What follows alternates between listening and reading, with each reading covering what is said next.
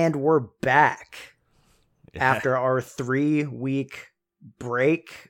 You know, a little time to reflect on the NFL season, take take some time to rest. How how was your mental reset? It's pretty good. You know, good to be back like you said, a couple weeks off. Uh, nothing crazy. You know, it's important to to take a rest after the NFL season ends. We did leave on a good note though, off that Super Bowl pod. We haven't really talked about that, but we pretty much got the entire Super Bowl correct. Fucking nailed it. We we 100% nailed that Super Bowl, so that that was a good podcast uh, to leave on for this little break. But yeah, it's important to take a step away. And this is the time of the year where I think it is the right time to take a little break from, you know, social media, Twitter, fantasy Twitter, especially you know, YouTube and, the comments that people leave on every single video. Take a break, get a nice mental health reset in there. Uh, that's definitely important. And I've seen a lot of, you know, bigger creators talking about it too. Like, you know, that they, they just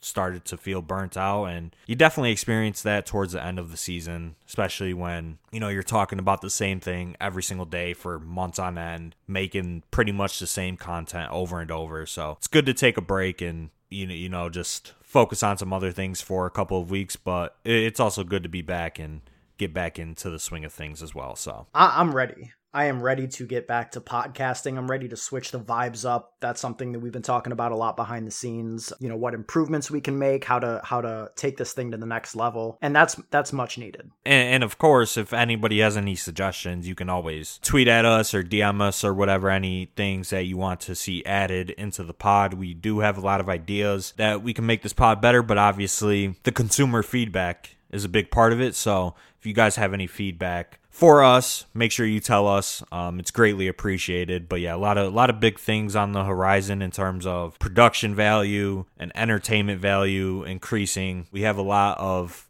pods plan which we will talk about. Yeah it's good. It's good to be back and it's a it's always good to have a little mental health break once in a while. But what happens when you take the mental health break and the mental health just disintegrates over that break and you come back worse than when you started? Well then maybe this isn't the pod to talk about actually i'm sure it's not but yeah you know life is just eh, totally devoid of meaning right now. So I, I think that you know we have to find the meaning have to create the meaning and that's going to be this podcast going forward. I'm fully diving in. You know, facts, facts. You gotta just fully commit yourself to something. I think will help your mental health for sure. And you know, just you you just got to understand, especially as a fantasy player, DFS player, there's going to be peaks, there's going to be valleys. So you can't really take either side too serious in my opinion because that's just life you know life life is just variance we talk about it all the time you know you're gonna have your lows you're gonna have your highs most of the time it's just gonna be in the middle of both. And I think it's just important to live with that, understand that that you know you're gonna you, you know you're gonna be sad sometimes you're gonna be happy uh, but life goes on and there's still a lot of things to to be grateful for so i think that's really what what's important in in this situation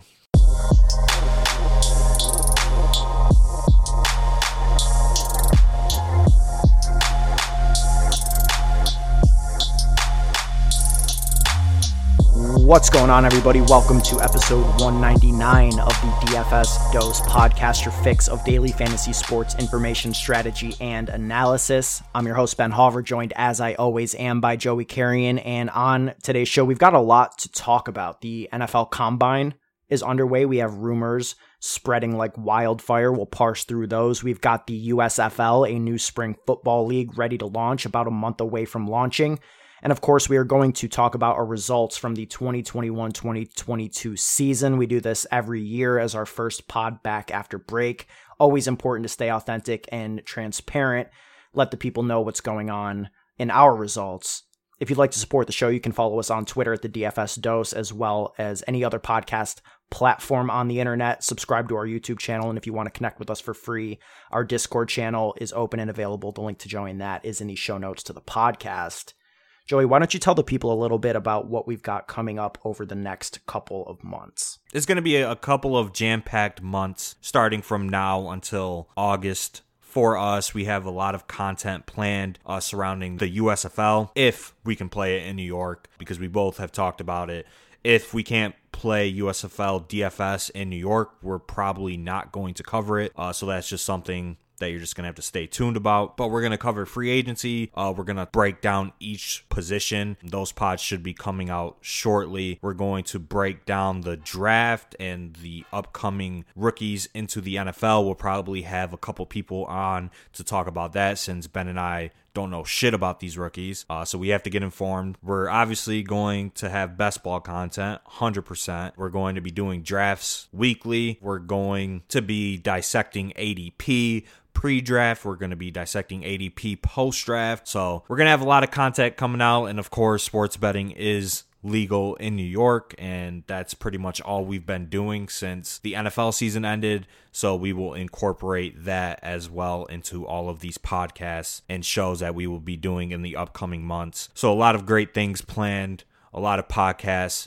that we're going to have to record and put out, but it's going to be a fun time. Just make sure you stay tuned for for the journey over the next four to five months of the NFL offseason. Yeah, it's it's going to be a big one. Really hoping the USFL pans out, gives us something to be fully invested in during the offseason, uh, apart from the best ball drafts, which, as you mentioned, will be fully invested in once again. And in terms of scheduling, I don't think we're just going to be limiting it to like one episode per week like we maybe did last year. I think we're just going to sort of be pumping out as much content as we possibly can. So um, I, I don't know if we're going to be on a solid, you know, a couple days per week type thing, but just, you know, make sure you're subscribed on whatever podcast feed you use and you're up to date on the YouTube as well, because we're just going to be pumping out content like crazy over the next couple of months. Yeah, for sure. And you know, like you said, we might not release an episode on specific days. Like they might come out every other day or every other two days. But I think, you know, if you're a fan of us, you can definitely expect three to four podcasts a week obviously videos and you know we're going to get back into the TikTok game as well. So a lot of big things planned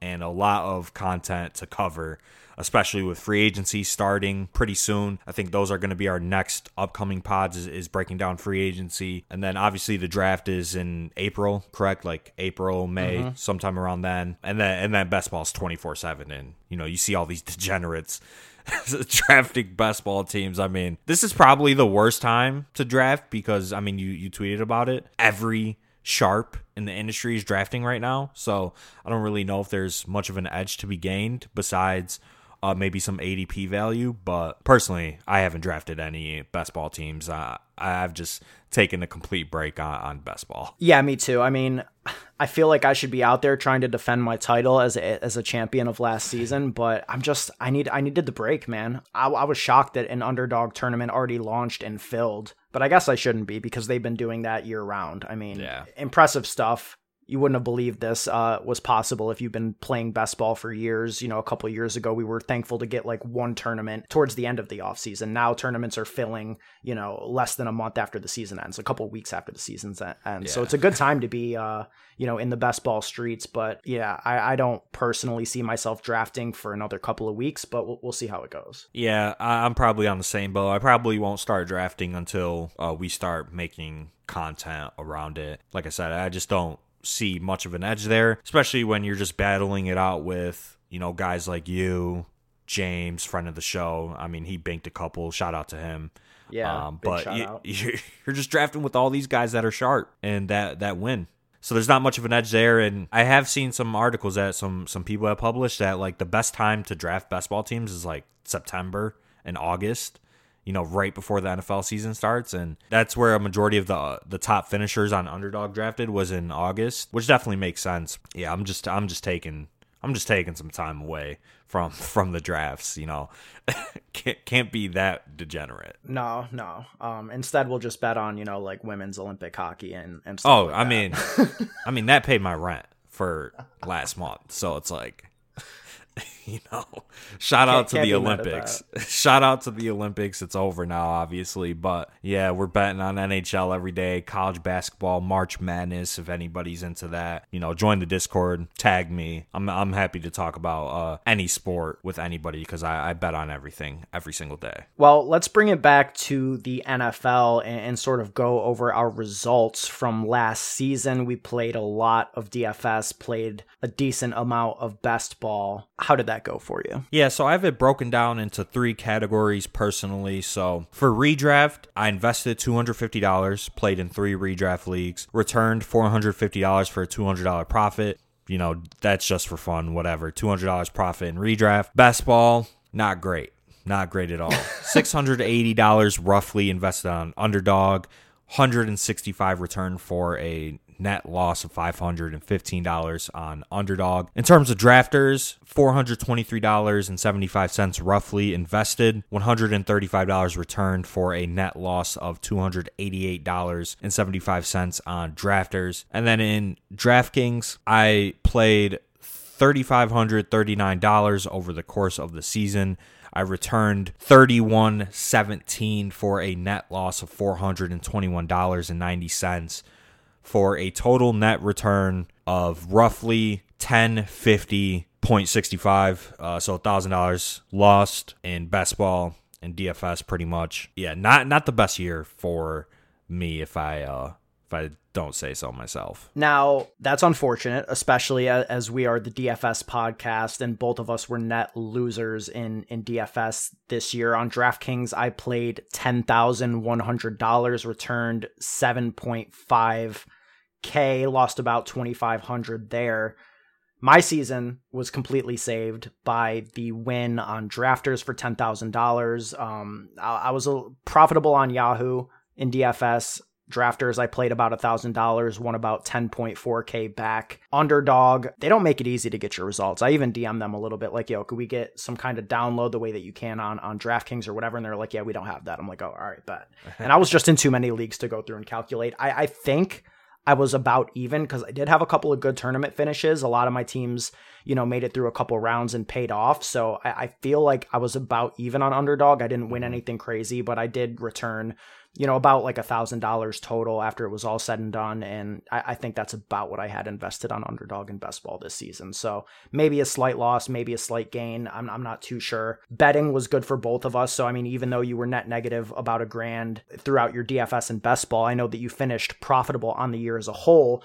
Unfortunately, we didn't get legalized sports betting until the very tail end of the season, but you know, I was profitable about uh, $1,500 in that. All in all, I entered about $11,000 this year, returned almost 20K. My exact uh, numbers here was a profit of $8,746, not including my underdog uh, wins or losses. Yeah, so pretty, pretty great year for you. You know, your, your best profit year, right? I'm assuming. It is. Yeah, so solid year. And yeah, I definitely got saved from legal sports betting. Obviously, all the promos pretty much just gave us free money when the sports books first got legalized, right? From when they became legalized to the Super Bowl, I made all the money that I lost back on on best ball and in DFS. Like right, and, that was what like six weeks. Yeah, yeah. I made all the money back, so it's not like I'm hurting, right? But obviously, it sucks when you make content all year around best ball and all season around DFS and you're a net loser. You know, last year I profited. This year I did not profit. And, you know, I, I, I can attribute a couple reasons for that personally, um, which I, which I think is important to address. So, number one, in DFS, you know, you got your cash games and your GPPs. And GPPs, I mean, we talk about it all the time. They're, they're difficult, right? And that has been tanking my my ROI over the last two seasons is I feel like I'm playing GPPs optimally, right? You know, you're shooting for first or last, but you can go on a stretch of two, three, four years where you never bink a, a tournament, especially if you're playing in, you know, larger field tournaments because that's just the variance of the NFL, right? There, there's only 17 weeks. A lot of shit happens in those weeks. You know, players get hurt. And I, I just, I don't know. I, I I just don't I don't know if I attribute it to bad GPP play, which I think is definitely part of it. I think part of it is maybe it's just I don't run as good as, you know, some other people. Maybe I run a little bit below average, which I think is is definitely part of it cuz like I said, it's it's a lot of variance, but yeah, and a very it. small sample. It's it's not like poker where you know over you know you can play five thousand hands. You only get yeah. seventeen shots at this. You know, like twenty shots if you're including Max, the, the playoffs, right. right. A year. So you can be a net loser in GPPs, but still be a, a, better player, which, you know, I do think I am. And in terms of cash games, like I'm a, I'm a profitable cash game player. And this is like a three year sample now. I have an edge in cash games. which which is right. crazy to think about that like in terms of our content you're the cash game guy and I focus on the tournaments. So maybe we should be flipping that around. Oh, absolutely. we should be flipping it around because I got buried on cash this year. You know, and I, I think that I, we should defer to you as our go to cash game expert going forward. You know, I mean, tournaments completely saved my ROI. I mean, I was down bad at the end of the year and really salvaged it by, you know, getting some really strong GPP finishes every single week of the playoffs, even into the Super Bowl and that really helped me you know only be down 2500 it would have been a lot worse had it not been for that. So the you know I, I, don't know man. I think that i'm getting better at playing tournaments. I focused on that a lot more this season despite the direction that my personal content took and and maybe that should be reflected going forward in, in what each of us respectively cover um, as individuals within the tandem. Yeah i mean I, I agree. I mean obviously your your cash game video is great so you definitely you know, don't have to get rid of that, but I, I am just a better cash game player than GPP player. It's it's it's honestly that simple for me. You know, I, I had a four hundred twenty one dollar net loss that was all due to GPPs, so it's not like I got crushed. You know, I, I played about forty percent GPPs of the money that I invested. So what, roughly around $1,500, $2,000, somewhere around there. And I didn't get crushed, right? Like I had a couple decent finishes. I had a couple of sweats throughout the year. I had some top 10 finishes. It, it wasn't a bad year for me, actually, now that I'm thinking about it in terms of GPPs. It's just in terms of profit wasn't the best year and I, I definitely did see improvement because obviously making content helps a lot uh, with with your process and whatnot. But yeah, uh, I'm I'm just a better cash game player. And then the the second thing, real quick, is just towards like November and December, the end of the season, I, I was just I don't know, I was just was not in the in the right mental space to play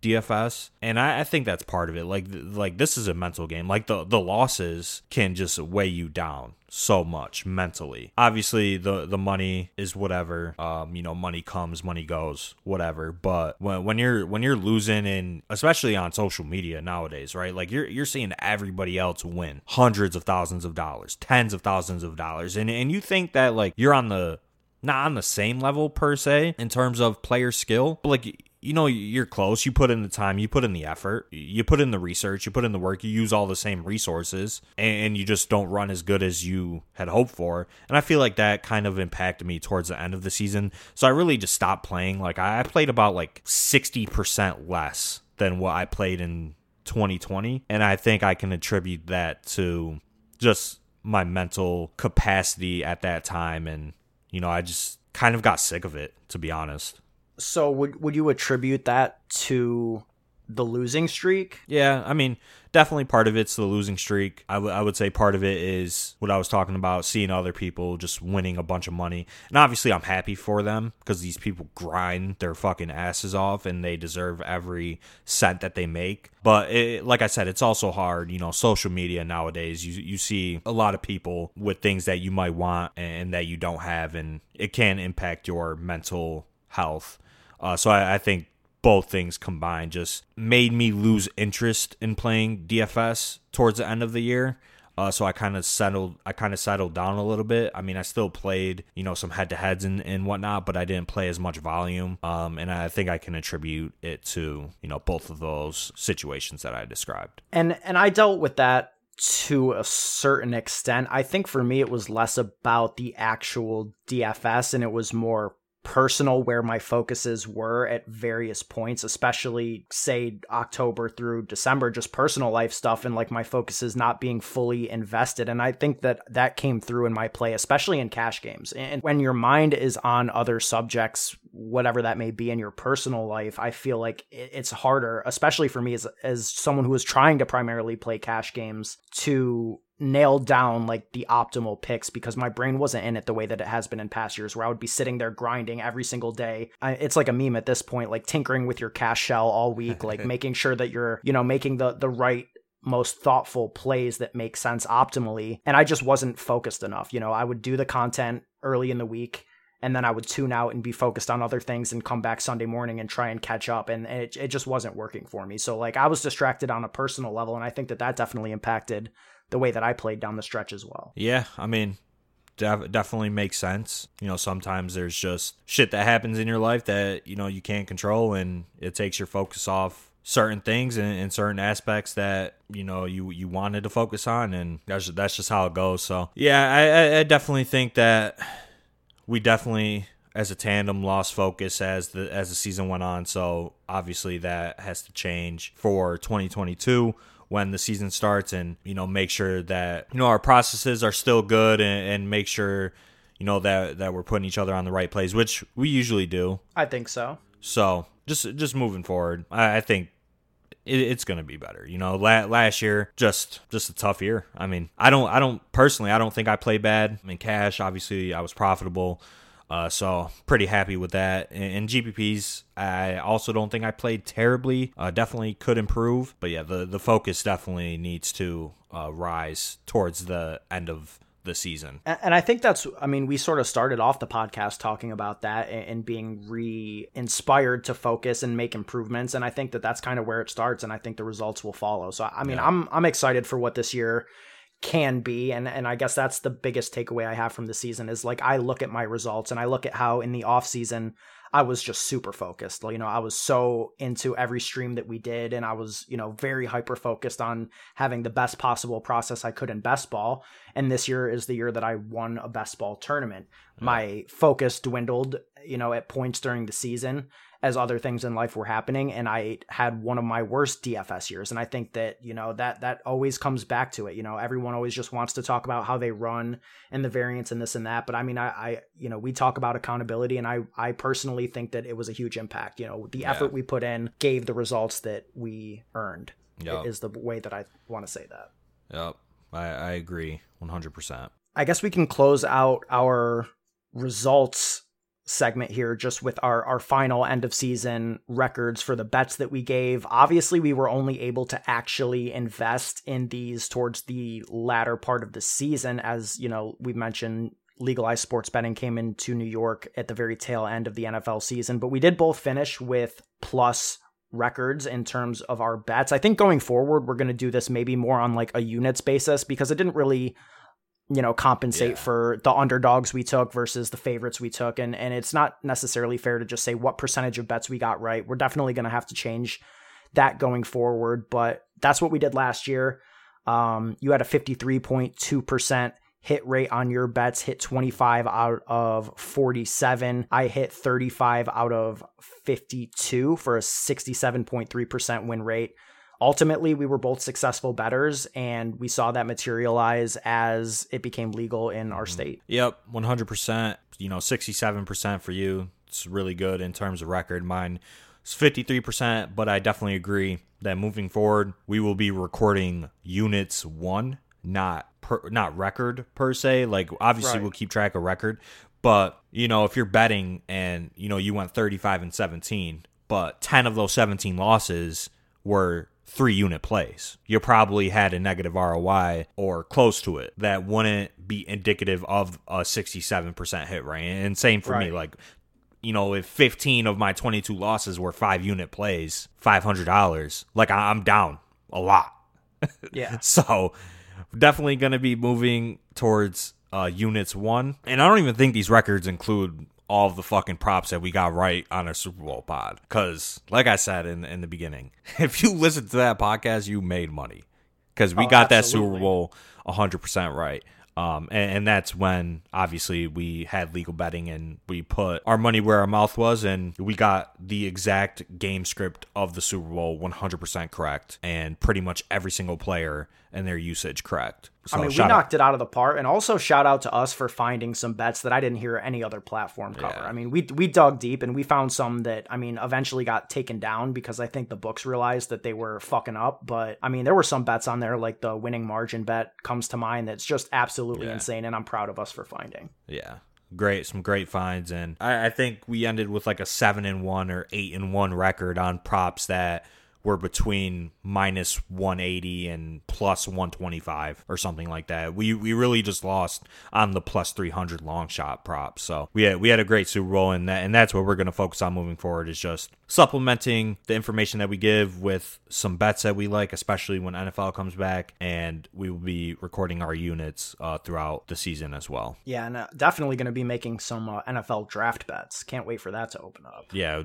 draft props. I mean, we do we do a draft prop pod every year, and it's always one of the more fun pods to, to record, especially when you're betting on like who the first pick is going to hug first or whatever. Oh yeah, can't wait. And you know, over the last two years, we haven't been able to bet on them, but we we've gotten a lot right. Oh, we have, dude. I mean, we nailed we I think we've nailed who the pick is going to hug every single year. Yeah. You know, you got to dive deep into the personal relationships. Facts, facts. Speaking of legalized betting, we already referenced the USFL, which is a spring football league, 8 teams. It is supposed to launch in April. It looks like that's still on track to happen. And I guess the thing that we're waiting for as a podcast is figuring out whether or not we're going to be able to bet on it in New York and whether or not DFS is going to be available for it in New York. I think back to the XFL a few years ago where it took them like 3 or 4 weeks after the start of the league for you to be able to play on DraftKings and then the league like immediately collapsed right after that. So we got like one good week of XFL content in there before it all went to shit. And I don't know. I hope I hope that doesn't happen with the USFL. I hope that New York realizes the potential in in this. I think there's a lot of interest in spring uh, football, especially like when you look at the context of the sports world right now. MLB is in shambles, so like there's there's room right now for yeah. this league. There's some notoriety in players and coaches, ex uh, NFL head coaches, some players that you would recognize from, you know, brief stints in the NFL, from the XFL as well. And I mean, I think this league has some potential. I, I hope that we have the opportunity to make bets and play DFS around it. Yeah, I think we definitely will. It's just a matter of will it be available come week one because you know you reference XFL and how we didn't get it until like week four, but then COVID happened the week after, right? Yeah. So that's why the XFL stopped was because of COVID. Uh, they probably would have played the full season had COVID not happened. Uh, so we're definitely going to get a full season of the USFL, and I mean, at the end of the day, it's football, and America loves football right? They they want to watch football no matter how good the skill level is and they um, want to gamble on it too. Yes, and, and, we want to gamble on it. So there's definitely room for the USFL, and the XFL is actually coming back next year. So there's definitely room for these leagues to happen, especially in the spring when there's no NFL. I think it benefits everybody, especially these guys that are trying to get, you know, their names out there and get a shot at making the NFL. And the NFL is the only pro league that doesn't have like a, a farm slash minor league system. So I, I, definitely think something like that could be in the plans, and I, I, think they've discussed that with the XFL actually, kind of it being the minor league system to the NFL. But yeah, it's going to be exciting. I think we obviously will have it. It's just a matter of when. So that will dictate our plans as a podcast and when we will drop podcasts around the USFL. But I mean, ideally, we'll be there from day one. That that's the yeah. hope. Yeah, uh, because but, I, but we can't but we can't fake interest either because I mean, damn, like I barely would care about the NFL if we couldn't bet or or, yeah, no. you know play DFS around it. So I'm definitely not going to care about this shit if there's no way to make money on it. Yeah, so, if if we can't play DFS, like I am probably not going to give one fuck about the league until we can. but obviously, uh, like just keeping it real. Yeah, we we talked about it, but like we we want to like break down each team. Like we we want to put out eight podcasts and, and break down each team. You know, like twenty minute podcasts talking about the coaches and you know the players and you know maybe some predictions for the team or whatever. But there's really no point to do that if we can't even fucking play DFS. Now, betting that that might be a little bit different if we can bet from week 1 but we can't play DFS from week 1 like we will probably do something in terms of betting maybe like a little video or something, but but nothing crazy. But yeah, like I, I will have no interest if we can't do either on the USFL. And there was a news story this week that DraftKings has announced that they will be doing bets um, on the USFL. I think they'll be doing DFS as well. It's just a matter of state by state approval. And you know, God, New York. And, I mean, New York is a no stone faith. fucking worst. Something I was looking up before the podcast started, there have been more than $2 billion in wagers in New York State since it became legalized. The state has generated over $80 million in tax revenue. So, like, I mean, God, it would be just absolutely absurd for them to not, you know, jump into this full throttle. A quarter of the nation's mobile sports bets wagers on the Super Bowl came from New York. 25% in the entire nation. New York is a, is a huge, huge market, obviously. Yeah, I mean, I, I don't want to get my hopes up. I, I think the likeliest outcome is we get betting on it first, and DFS will probably come after if the XFL is any indication. Maybe I'm wrong about that, but I, I definitely think we'll have betting from week one. But like, just in terms of New York, we still don't even have like NHL props available. Yeah, that's crazy. Think about that. I like I bet on NHL pretty much every day now. Like I actually enjoy watching hockey. Like right personally right now I would rather watch a hockey game over a basketball game any day of the week.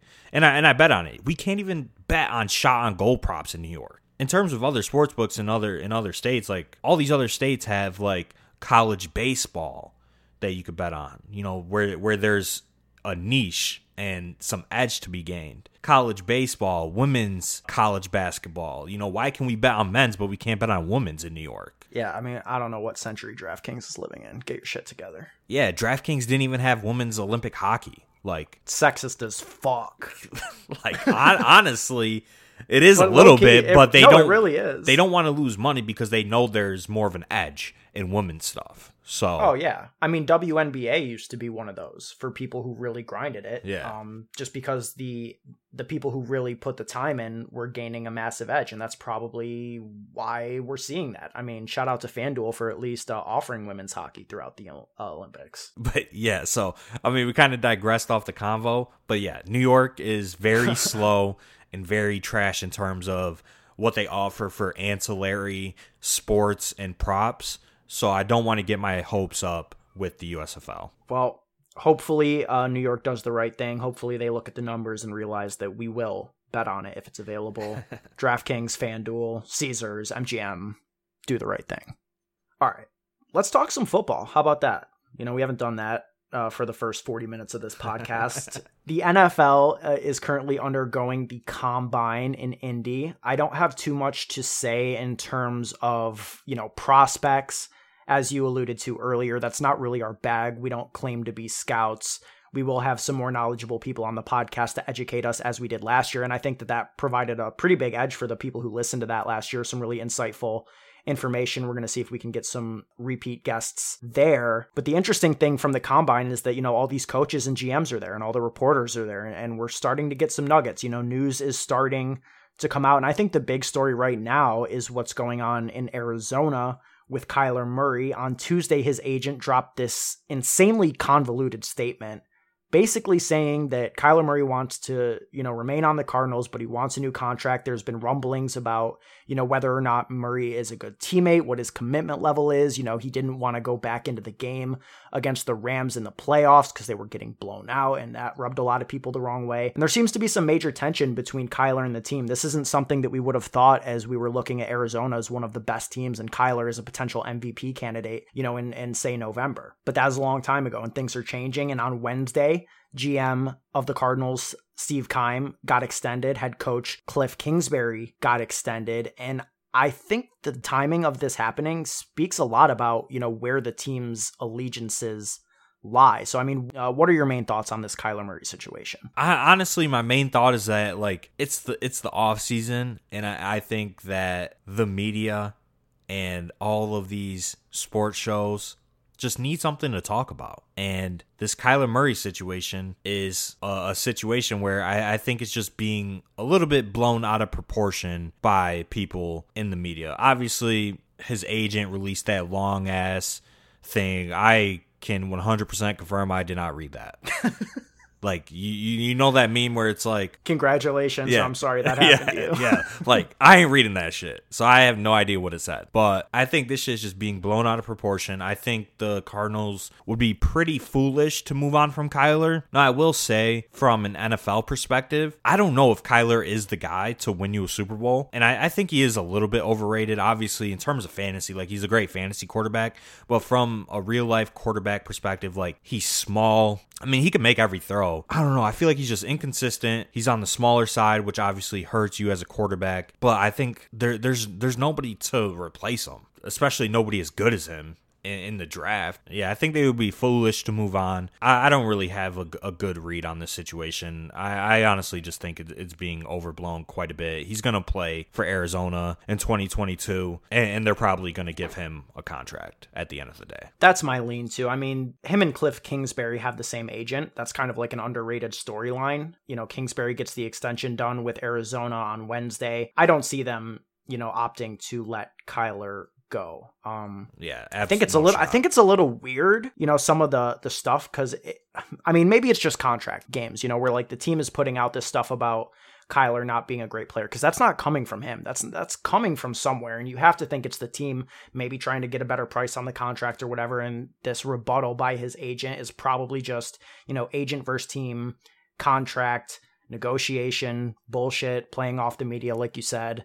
I think Kyler stays with the Cardinals too, but there's definitely some legitimate tension, I think, between the two sides. But, you know, we saw that all offseason last year with Aaron Rodgers and what ended up happening. Rodgers uh, stayed with the Packers and yeah. you know went on to have an MVP season. Yeah, I mean, most likely scenario is Kyler plays for Arizona in 2022 and all of this just gets blown under the water and they'll probably give him a, a contract extension. If they don't, then he he's probably out, but he, he's playing for Arizona in 2022. He's not the only quarterback with some news around them. You know, speaking of Aaron Rodgers, there was a quote earlier this week from the combine by Packers GM Brian Gutekunst that said, No team has even reached out for a possible Aaron Rodgers trade. His exact quote was, Not a single person. You know, after all the drama last offseason, it seemed like 2021 was going to be Rodgers' farewell tour in Green Bay.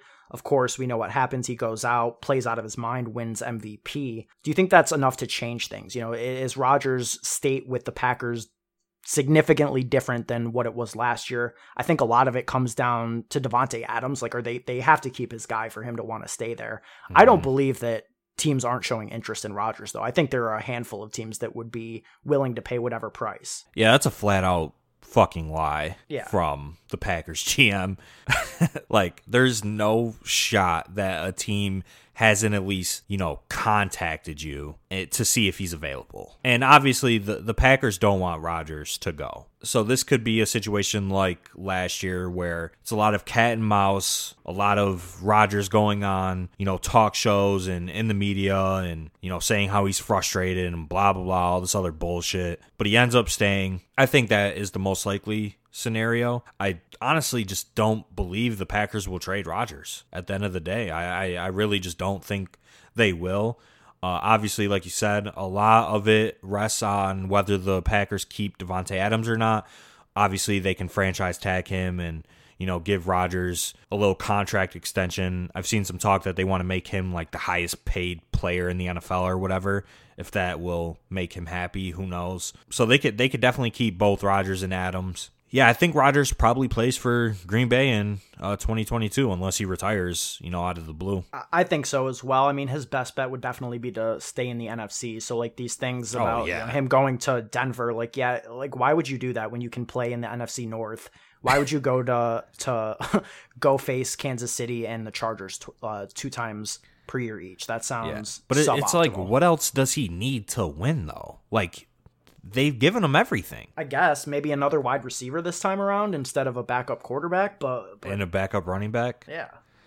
I yeah, know. I mean the the Packers have done some pretty incompetent drafting in terms of surrounding Rodgers with uh, some skill players that can help him win a Super Bowl. But like they're there every year, you know. The like Rodgers on the Packers in that division, they're they're winning thirteen plus games. Uh, so he'd be a, a stone idiot to go to the AFC, especially like the Broncos, like you said, in a division with Herbert, Carr, and Mahomes. Like, why would he do that? If he want, if his goal is to win a ring, he's staying in Green Bay. So I don't really get all this, you know, Rodgers to Washington or Denver or whomever. He he's staying with the Packers, and they're gonna win 13 games. They're gonna be the number one seed in the NFC, and then they're gonna fucking lose in the playoffs.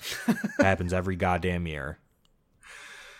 Oh yeah, I mean that that that just goes without saying. Um, you know, speaking of the uh, the Washington Commanders, by the way, Ron Gotta Rivera, their head that. coach. Yeah, I know. I, it took me a second to even get that out, but yeah, um, Russell Wilson is from Virginia. And he's another player who's rumored to have some tension with his team. You know, they're all they're both saying all the right things. Seattle's saying they want him back. Russ is saying, you know, I'm with Seattle right now. But this is a story that we've been talking about since last year. I, I don't know. Do you see Russell Wilson as a player who could potentially be on the move? He himself is in a very tough division with Stafford, with Kyler, Trey Lance on the rise. I don't know. I mean, I, I don't think Wilson moves either. I mean, this is you know a bunch of boring takes. I think everybody stays. I think it's all bullshit. But I, I don't know. Do you think Russell Wilson could be on the way out of Seattle? I mean, maybe. I, I don't. I don't think so. I, I think he stays with Seattle just for the sole purpose that you know they, they don't want to trade him to like another NFC team. I I don't think. A report came out today that they're not looking to trade Russell Wilson and they have no intention of trading Russell Wilson. That's what Pete Carroll said. Came out an hour ago. So I I do think that Russell Wilson does end up playing for Seattle. Like you said, boring takes, but they're probably the correct takes. Just wouldn't make much sense for the Packers or Seattle to to trade their star quarterbacks at this point unless they're you know full on committing to blowing up the team and and starting from scratch which I mean could definitely happen for like these teams. I, I feel like they need to, but I don't I don't think they want to trade them in the conference. And then if you go to the AFC, that's where all the star power is. So these quarterbacks probably don't want to go to the AFC either if their main goal is to win a Super Bowl, which a, which a lot of these guys that's all they want is is a Super Bowl ring, right? So Yeah, I mean, and, and those are the three big names, the like the superstar names that could be on the on the move. Obviously, there's Deshaun Watson, who's kind of just looming in the shadows in a holding pattern. We don't know how that's going to go. I, I don't even want to speculate. He he's the one that you know very clearly won't be playing on the Texans Yeah. this year. I guess it's just a matter of if he plays. If he does play, it certainly won't be there. I could definitely see him being you know the big moving piece that that shifts some of these guys.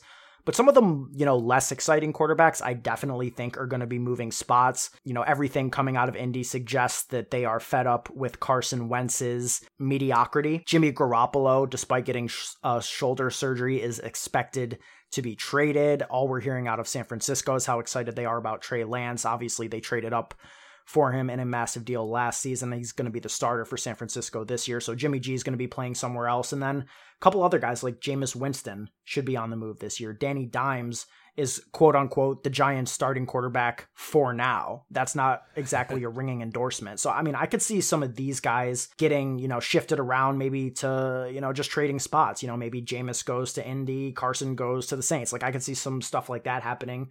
Mitch Trubisky, there's, you know, a surprising amount of fire around his name right now. Like these guys are going to be moving around these trash teams, but I, I think the main guys stay put. Yeah, I, I agree with that take. Kyler, Rodgers, Russ, I, I think they stay with their respective teams. Watson, I think, goes to a new team uh, for sure. And I I think he will probably play in 2022 if I had to guess. Um, you know, he's still a superstar quarterback in his prime, barring his legal stuff that will probably get cleared by the time the NFL season starts, I'm assuming. So Watson will definitely be on the move. That's going to be interesting to see where he goes because anywhere he goes, he's going to boost the fantasy value of the skill position players immediately. Especially if he goes to a team like Carolina with DJ Moore, CMC, Robbie, like all those guys are, are going to be great picks. But yeah, there's there's going to be a lot of a lot of quarterbacks on the move this year. Um, there's a lot of quarterbacks that I think will not be with their respective teams, which you highlighted, and there's a lot of backups from this year that I think are going to be starters once again for 20, 2022, specifically Mitch and Marcus Mariota. I think are going to be two guys that get starting opportunities somewhere just because of the lack of skill, at least from what I've heard in the NFL draft. And there's a lot of quarterback spots available now after some of these retirements. And obviously, teams are, are going to move on from uh, some of their bad starters, like Washington, Washington with Taylor Heinicke. Obviously, Big Ben retired, Tom Brady retired. The Saints have a have a QB opening unless they roll with Taysom. Carson Wentz is fucking dog shit. You know he's gone. So Denver, yep. Den- Denver is an open spot. Uh, they're not rolling with Teddy and Drew Lock once again. So yeah, this quarterback class of, of free agency is going to be crazy, and you know, like like we talked about earlier, we're we're going to break down each position in free agency and say our guesses of, of where these guys are going to go. So I'll, I'll leave that for that. But this offseason is going to be, I think it's going to be nuts. Are you excited for Mitch Trubisky to be back in our lives?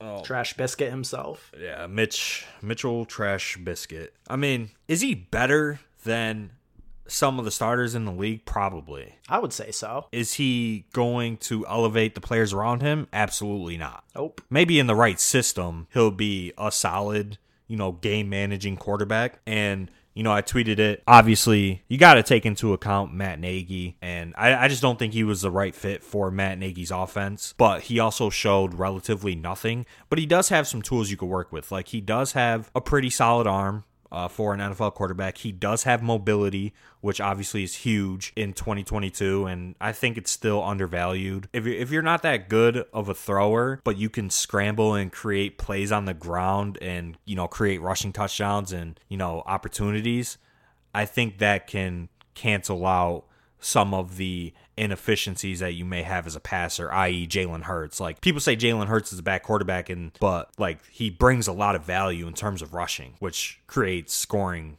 opportunities. So I think Mitchell can do that for teams. So it's going to be interesting to see where he goes. I, I do think he's a starter in 2022, though, week one. Oh yeah, there's way too much smoke around this for there not to be fire. He's he's absolutely going to be a starter. I just see this playing out sort of similarly to maybe how the Sam Darnold saga played out at the beginning of this year, where he starts off hot, you know, a new a new situation, a new coordinator. Maybe he ends up with some good weapons around him, and then eventually he he shows himself to be what he is, which is mm-hmm. you know not good. yeah, I agree. And if you really think about it, like the the quarterback skill falls off like drastically in the NFL now. Oh yeah. Like you have like the top 12 to 14 guys and then below them are like they're all just bad. Like there there is a serious lack of great quarterbacks in the NFL today. And by all accounts, this isn't the draft that's going to infuse uh, much talent. Now, yeah, I, I agree with that 100%. And I do think last year's class takes a step forward, though. I think we could see all of those guys elevate into, you know, the the top tier or close to the top tier of quarterbacking in the NFL, especially um, Trevor Lawrence. Uh, I'll be buying low on T Law in the offseason, but yeah, there there's just a lack of great quarterbacks. So a lot of these, you know, career game managing average quarterbacks like Mitch, Darnold, Jimmy Garoppolo, Jameis Winston, you know, Teddy Bridgewater, Taylor Heinicke, they're probably going to get opportunities to start, and th- they probably will be starting quarterbacks in the NFL in week one. So that's just the reality we have to live with and that also goes into the point of the Packers and Cardinals they they won't trade their star quarterbacks cuz there ain't nothing else out there. There's really not. And I, that about sums up what we've got for quarterback. I don't want to go too in deep on the other positions as we're going to be yeah. doing individual podcasts on them. But for those of you who are out there degenerately drafting in best ball tournaments right now, some of the other notes Chris Godwin doesn't appear to be going anywhere. That's kind of tough for best ball as we don't know who the quarterback is going to be. Kind of hard Blaine to stack. Gabbert. The Bucs offense, ah, God, I, I hope not. Bruce Arians said that he was that Godwin was a candidate for the franchise tag. I don't really see Godwin leaving no matter what, whether it's via the tag or some sort of legit extension. Yeah, I don't, I don't think Godwin is leaving Tampa Bay from the rhetoric that we've heard. Stephen Jones said that it was too early to address Amari Cooper's standing with the team. I think that there's a legit possibility that Cooper is not with Dallas in this coming year. His 2022 contract becomes guaranteed in the next couple of weeks, officially on March 20th. So we should know this sooner rather than later. But if he does make it to March 20th with Dallas, he would have the second biggest cap hit of any wide receiver in the league at $22 million. Sheesh. I mean, is he going to leave? I mean, I mean, I mean, I'm at like think about how much cheaper they could re-sign Cedric Wilson for, and how how different is their offense if it's like Gallup, Lamb, Cedric. yeah, you're probably right. Is it different? Is it It's- less explosive? I don't. I don't think it is. Nah, it's it's not that much worse. To be honest, you know, CD I think is a, a wide receiver one, and if if they can get a draft pick or two for Amari and you know let somebody else take that massive cap hit, I, I would be all for uh, trading Amari Cooper. And and then there's some other good ancillary free agent wide receivers as well that that they could target at a cheaper uh, price and and get the same explosiveness. So we'll have to see on that. Um, obviously we'll we'll talk about that more, but who knows? Maybe maybe he gets traded. And then we have two running backs as well um, that are that are gaining some buzz here. Uh, you know, around the combine, the Broncos reportedly want to keep Melvin Gordon. Do you think he So goes anywhere? I, I I don't I don't I don't know, man. I mean, people are drafting Javonte Williams with like a top second round pick in best ball right now. Yeah, idiot. That makes me want to hop in this. That makes me want to hop in these tournaments though, because that that's like the easiest fade of all time. like, oh my god, oh, th- that that's why I'm so fucking pissed that I lost money in best ball because I know I drafted optimally and faded all of these trash picks like Javonte Williams in the first round because Melvin Gordon's coming back. And they're going to be in a timeshare once again. I think that's inevitable. And the only way Javonte pays off this first round price tag is if he's not back. So that's the easiest fade in best ball right now is Javonte Williams at the one two turn. I'm assuming that's where he's going, right? Roughly, Just yeah. so dumb. Like I don't get what why people do things like that. I, I They're they're wish casting. Yeah, they they exactly. they can't separate what they want to happen versus what is most likely to happen. That's the biggest edge in best ball. Everyone's arguing what the biggest edge is. That's that's the biggest edge, right there. I Take it from me. I honestly, I, I agree that that you put you said that perfectly. They want Javonte Williams to be this workhorse running back that is going to just exuberate fantasy points, and it's probably just not going to happen. Got got at least another year before that happens. Yeah, maybe so, two. so yeah, Saquon Barkley's on the trade block. I, I think it's pretty obvious that he's going to be gone. yeah, he's Um, gone hundred percent. I think he needs that. You know, I, Yeah. I I really I think he does. I mean, he should still be able to provide value from for somebody, unless he's like full Todd Gurley bust status at, at this point in his career. But I don't think he is. I think Barkley could definitely have a really strong second half to his career. Imagine if he goes somewhere like Buffalo. Like we we saw what Devin Singletary could do. Imagine like Barkley in that role. Nah, if Saquon goes to Buffalo, I would be all in on Saquon once again as an elite fantasy option. That would obviously be the stone nut landing spot for his fantasy value. I, I think even though Josh Allen does take a lot on the ground, just being in that explosive of an offense on a team that kind of did focus on running the ball towards the end of the season. I think it would be great for uh, Saquon's value, and he could be, you know, the the three down back there. And obviously, Singletary performed really well as well. Yeah, I, I think that would be great, and I, I kind of want to buy low on Saquon this year. You know, it's another year removed off his ACL. He's going to be more healthy. He's probably going to be in a better situation. Like I said, I haven't done any best ball drafts, so I don't know where he's going. But if he's going in like the third or fourth round, I, I think I would have some interest in uh, in buying low on you know what once was a generational running back prospect, and I, I still think he has the talent to to be that guy. I'll just quickly say his underdog ADP right now is twenty five point eight. So top So of the third. third round. Yep. Uh, yeah, that's where I would. That's where I would uh, guessed. So yeah, I would definitely be willing to take a shot on him at, at that point in the draft. Absolutely, and and we'll get uh some more in depth thoughts on that. Free agency is definitely approaching. Man, I think that's it. Is there anything else you want to hit on before we get out of here? No, I think this is a good return pod back. You know, we kind of went from mental health to results and, and talking about the NFL. So kind of uh different different topics uh, on this pod. Um, good good to be back, hour long. Good to get in, into the swing of things and looking forward to uh, all of the content that we have planned coming out. Ju- just some just some big things moving forward that I'm excited for and you know, shout out to everybody if you're if you're still listening. Um, hope you guys uh, rock with us for the next five months of the off season. Fuck that. The next five years we're taking over. Facts. All right, that's going to be it for episode 199 of the DFS Dose podcast. Make sure you guys follow us on Twitter at the DFS Dose as well as our personal Twitters. I'm at Ben Hauver, Joey's at Joey Carrion DFS. If you guys want to connect with us, stay up to date on every podcast that drops, or simply just interact with us, you can join the Discord for free. The link to do that is in the description to the podcast. To everybody listening out there, we do appreciate you. We do value you. Until next time, let's stay accountable and keep it authentic.